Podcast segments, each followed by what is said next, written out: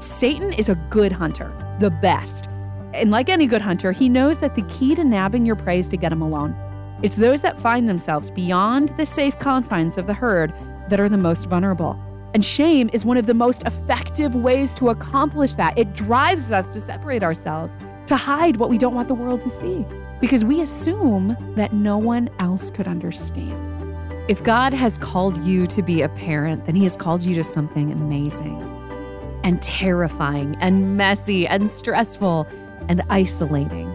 But I am here to tell you that you are not alone. I'm Summer Shepherd, and this is No Seriously, How Do I Do This? Before we start today's episode, I need you to make me a promise.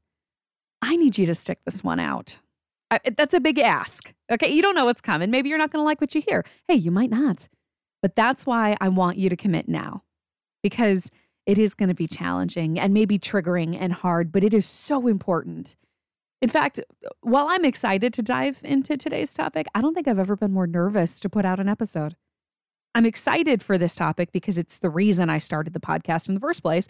I'm terrified because if we're going to go there, I'm going to need to go there, to be honest and vulnerable and talk about things that none of us enjoy talking about. But I'm committed if you are. See, there are things as parents that we have in common, you know, aspects of the journey that we share, but there is one thing that is downright universal, and that's that all of us have things that we feel guilty about as parents, and shame that we hide from the world. Shame that keeps us from being the best parents that we can be. And so we're going to explore that. And I'm going to share some steps that I think can help us move forward, that I'm working on myself. I've got to say, though, I thought that I had this shame thing licked. When I first became a believer in my early twenties, I worked hard to hide my brokenness. I was fresh out of a very dark lifestyle, and I found myself in a place of ministry. Within a year of being saved, I was training with a team to go do mission work in Romania, and I wanted so badly for those people to respect me. Through all of our team bonding exercises, I saw people who were, in my eyes, just perfect. They were nice, Jesus-loving good guys who knew things like the names of the book of the Bible and whether Moses or Noah came first and who Isaac was and, and what transfiguration meant, who would never let me go on this trip if they knew the person I had been less than twelve months before.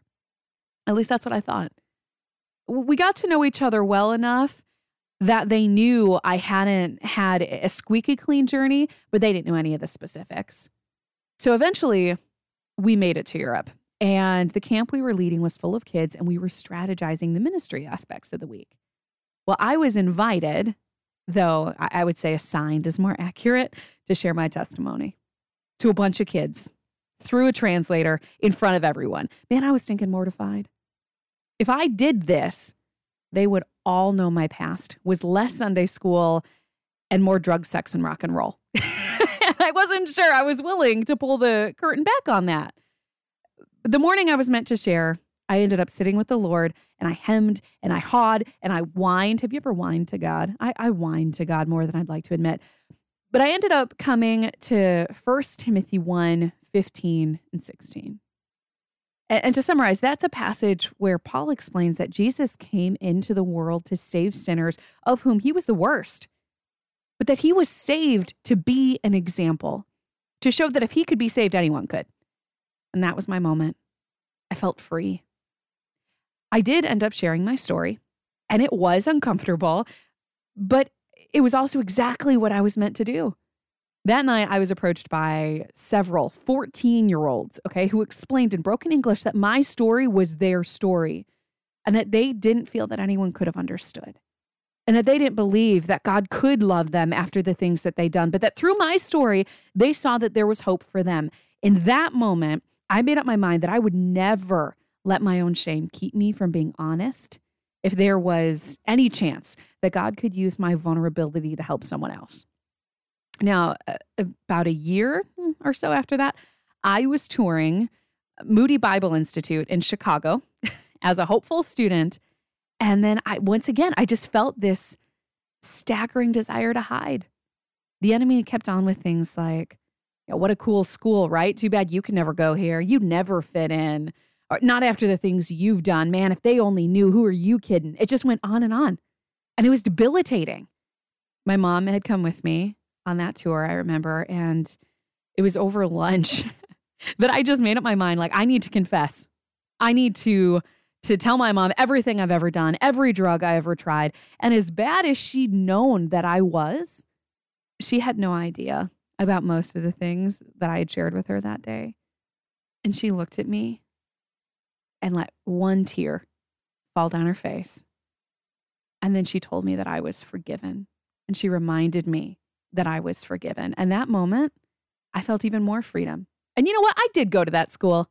That's right. Dang it. I did go to Moody Bible Institute. And then a- after that point, though, I was I was more committed than ever to honesty, to transparency. And years later, I put words to that mission, okay? I was to help people understand that they were loved and that they were not alone. I, that's my mission in radio. That's my mission with this podcast. I mean, don't get me wrong. There are stories that I hoped no one would ever hear, but I shared them. In, in time, I came to see that my testimony was one of the greatest gifts that God had given me. There was almost nothing I wouldn't share if someone asked me, up until about six and a half years ago. I have never in my life felt more scared, ill-equipped, and vulnerable as I did the day I got my first pregnancy test. I mean, I was thrilled, don't get me wrong, but I was also deeply aware of just how ignorant I was. In my mind, I was this kid myself, right? I was messy, disorganized. I paid bills late. I used way too much dry shampoo in place of showering. I was barely managing my own life. Who would give me a kid? I was suddenly so afraid that if I was honest about my insecurities, about my fears, then everyone would see what I saw and they would, I don't know, take my kid away. I, that may be extreme, but fear is rarely rational. So I stuffed it down. And when I didn't know how to do something, I faked it. And suddenly that openness I committed myself to disappeared. And this growing sense of shame took over. Man, I felt guilty about so much, right? I, I didn't eat healthy enough when I was pregnant. I didn't sing to my big, fat, pregnant stomach. It felt awkward to me. Did that mean I didn't love my baby? After two days of no sleep and twelve hours of back labor, I finally gave in. I took the epidural. Despite my carefully crafted birthing plan, I was so weak, right? I was so weak. Breastfeeding kind of sucked sometimes. You know, I wanted my body back. Oh, what kind of a mother was I? When my baby scratched her face because her nails were too long, guilt. When she bled the first time we cut her nails, uber guilt. Man, there were tears streaming down my face that day, on and on and on and on. And it, and it was worse in some ways, way worse with my second. I didn't take as many pictures. I was working full time, so I couldn't maintain nursing as long as I did with my first. Did I love her less? Does any of this sound familiar? I don't know. Maybe you think I need to get on meds stat because I'm clearly a neurotic mess. But I'm willing to bet that you do understand. There are areas of our life that we are quick to offer up to God. But when it comes to our mom guilt, we hold on to that. I don't know why. We bear that burden and we carry our shame and we work so hard to hide it. I didn't even fully understand how deep this could go until I was invited to speak before a group of women for the first time. Okay, now the group that invited me, they only knew a few things about me. At that time, they knew that I was a local radio personality on a Christian radio station and that I was a mom. That was pretty much it. So for whatever reason, that resume in their mind qualified me to come and, I don't know, impart some wisdom. They told me to come and I, quote, share whatever I wanted. Now, I have a really hard time with those kind of open-ended offers. Dude, just tell me. You know, don't give me sixty-seven ice cream flavors to choose from. Give me five. I spent a lot of time agonizing over that, over what I was qualified to speak on.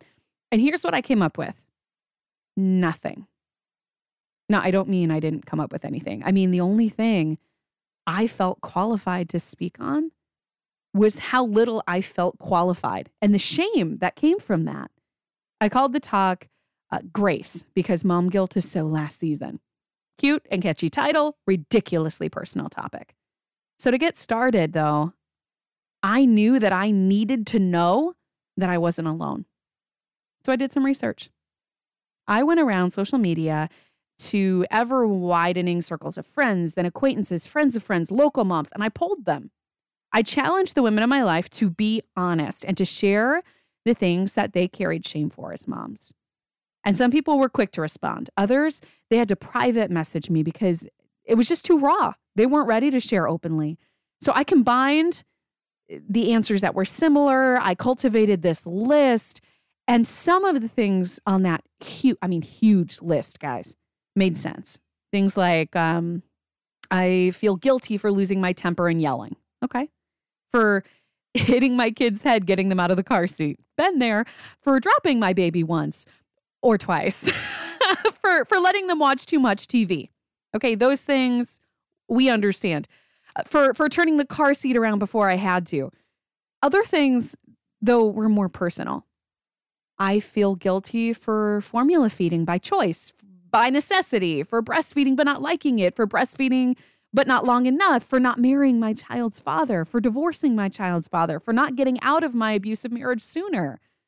And some things on the list were direct opposites. I feel guilty for working outside the home. I feel guilty for not working, for not being supportive enough, for coddling, for doing too much for them, for doing too little, for letting my kids face consequences, for not letting them face consequences, for having date nights with my husband, for not working on my marriage. And then there were things on that list that just broke my heart. For having a miscarriage, for struggling with depression, for taking time to mourn my husband when he passed, when I should have focused more on their pain, for being a boring person, for not being enough. Man, you know, that section of the list, it broke me. I didn't get it. I wanted to tell all of those women that they were wrong, that they shouldn't feel guilty for those things. But then I realized that the shame that we feel, it's not rational. It isn't ever of God, ever. Okay, well, let me pause. Let me make a distinction real quick between guilt and shame, because I know I've been using them kind of interchangeably, but guilt, in general terms, is a recognition of something that we've done wrong or bad.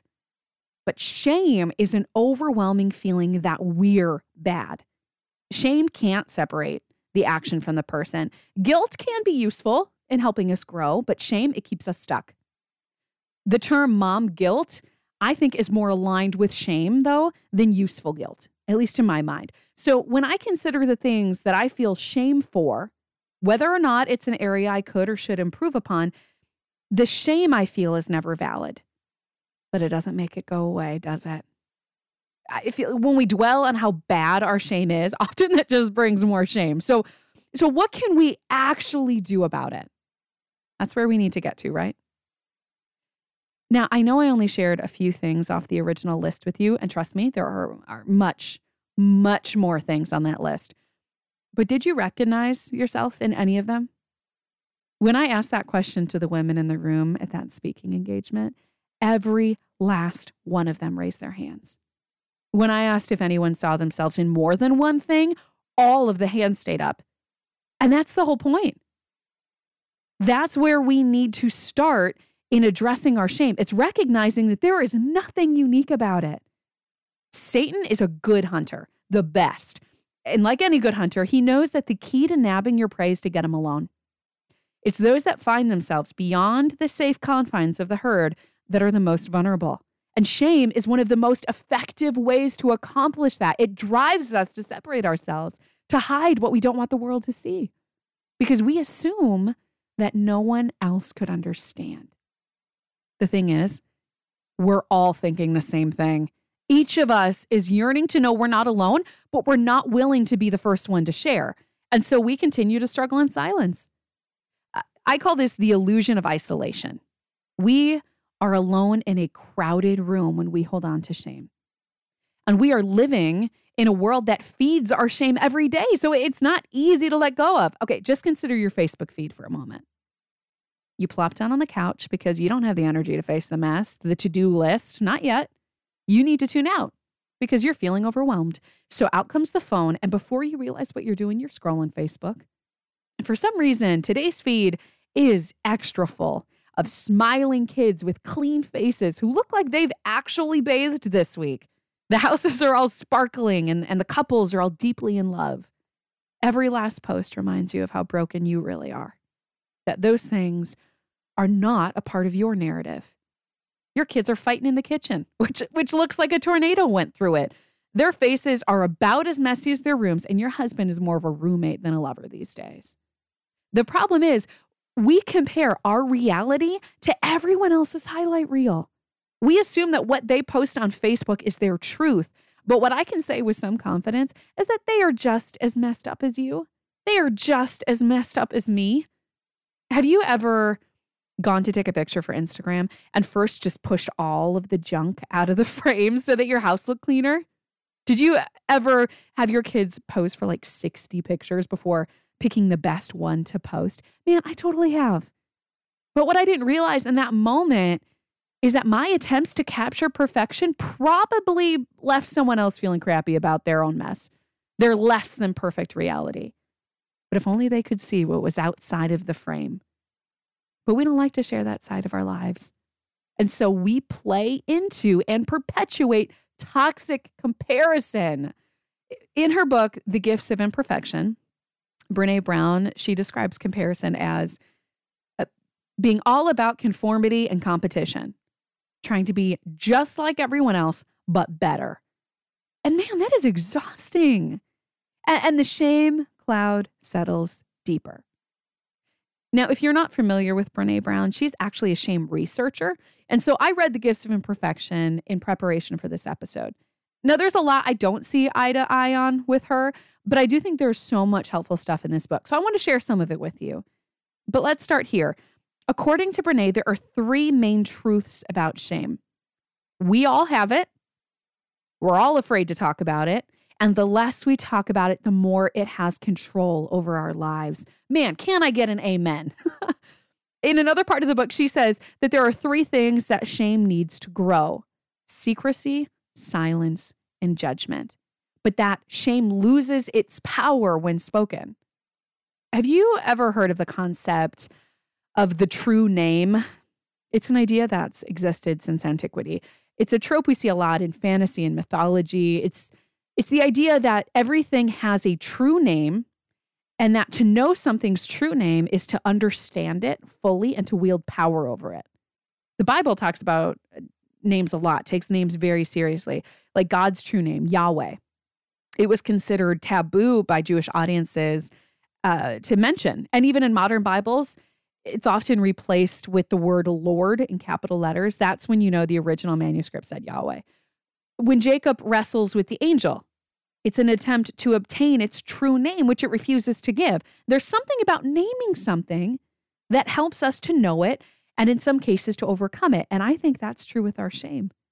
The first step is to acknowledge that it's there, though. When you were little, did you ever fear the monster under your bed? I still can't sleep with my arm or my leg hanging over the edge of my bed. I don't know. It creeps me out. For a lot of us, we had this ambiguous fear over some unknown creature that lurked in the shadows. And for most children, the reaction to that fear is to hide under the blankets, trusting that hiding to keep us safe. Now, if we instead had just jumped out of bed, grabbed a flashlight, and faced the monster, we would have seen that it was nothing more than stinky gym shoes. Now, they smelled awful, for sure. That was something that would need to be dealt with, but it wasn't the horror we'd expected. And it's the same with our shame.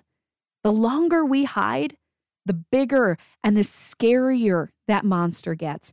So let's face it. Okay, I'll go first.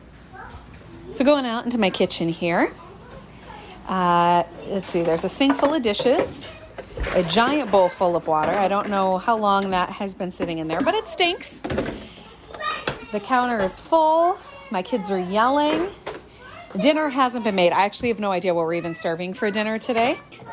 We're having French toast for dinner, according to my husband, because he's much better at all of this than I am. My kids, uh, my babies, were just wailing. Right now, my husband is feeding them because I was too busy. So he's feeding two babies at once right now. And going into my laundry room here, well, oh, lo and behold, a full load in the washing machine. I am shocked. Oh, I have no idea how long this has been sitting in here, but I think I need to wash it again. You know, I'm pretty sure this is like the second or third time I've had to wash it again. Because you know when you... You do a load and you feel really good about yourself, but then you forget to ever put it in the dryer and it starts to stink. Yeah. But I don't even have anywhere to put it because my dryer is also full. But I don't want to put it on my couch because my couch is still to this day full of Christmas presents that my kids just, they don't even bother putting away. They're just like, we'll just play with it right here out of the pile of mess. Right, girls?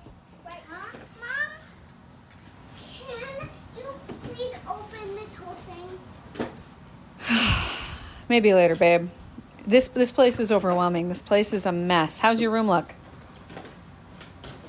Yeah, that's right. No answer. That's indicative. But you know what? I bet it doesn't look any worse than my room because that's my reality. My life is not tidy. My life is wild and crazy and fun and beautiful and awesome, but not tidy. And that is something I carry a lot of guilt for. I do. If I'm being honest with you, the kitchen, the laundry room, the fact that my husband, who just worked twelve hours, came home and had to come up with dinner, the fact that I'm so busy working, which isn't a bad thing, but I'm so busy working that he's also feeding our kids, all of that makes me feel so guilty, so inadequate as a mom.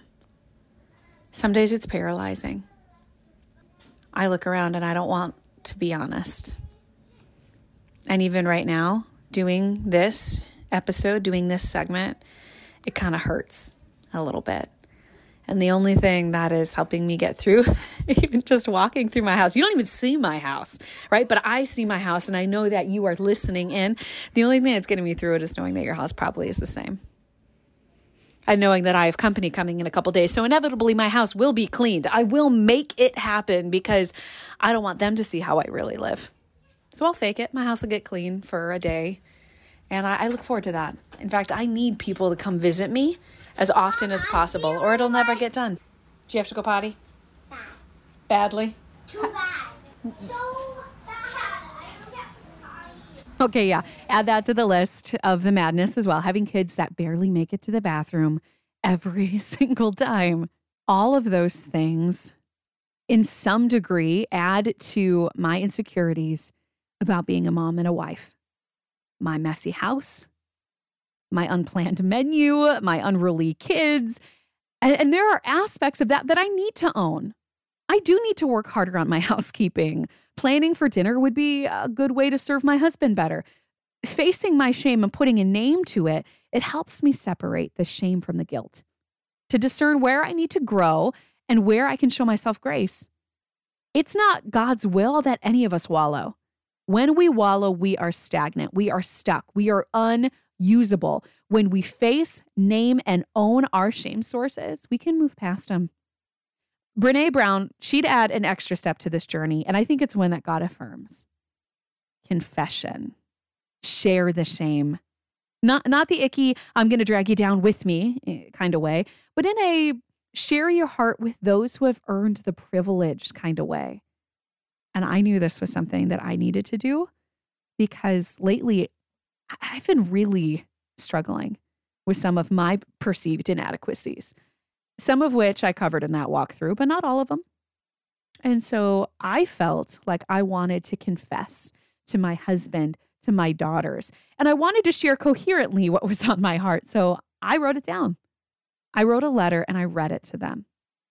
That way I could make sure that I said it all how I wanted to say it. Now, now, when I was reading, I was recording. Now, at the time, they didn't know it. I wanted their reactions to what I had to say to be genuine. They told me it was okay to share after the fact, um, but it's their reactions that I, I really want you to hear. So I read Adrian, his letter first. Now, there was a lot of personal stuff in that letter, so I'm not going to air the letter here, but his response did a lot to really set me straight. So I want to share a piece of that with you. Basically, he's coming right off of me telling him I'm a terrible wife. Mm, no, that's the, the devil trying to break you down. You're not. You're a wonderful wife. We both have to work on our, our struggles, our sins, our insecurities. We all have them. That's what marriage is for. is what marriage is for. Marriage is for. Thanks we, for understanding. We work work out the kinks as we go. Thank you for being patient. Day by day.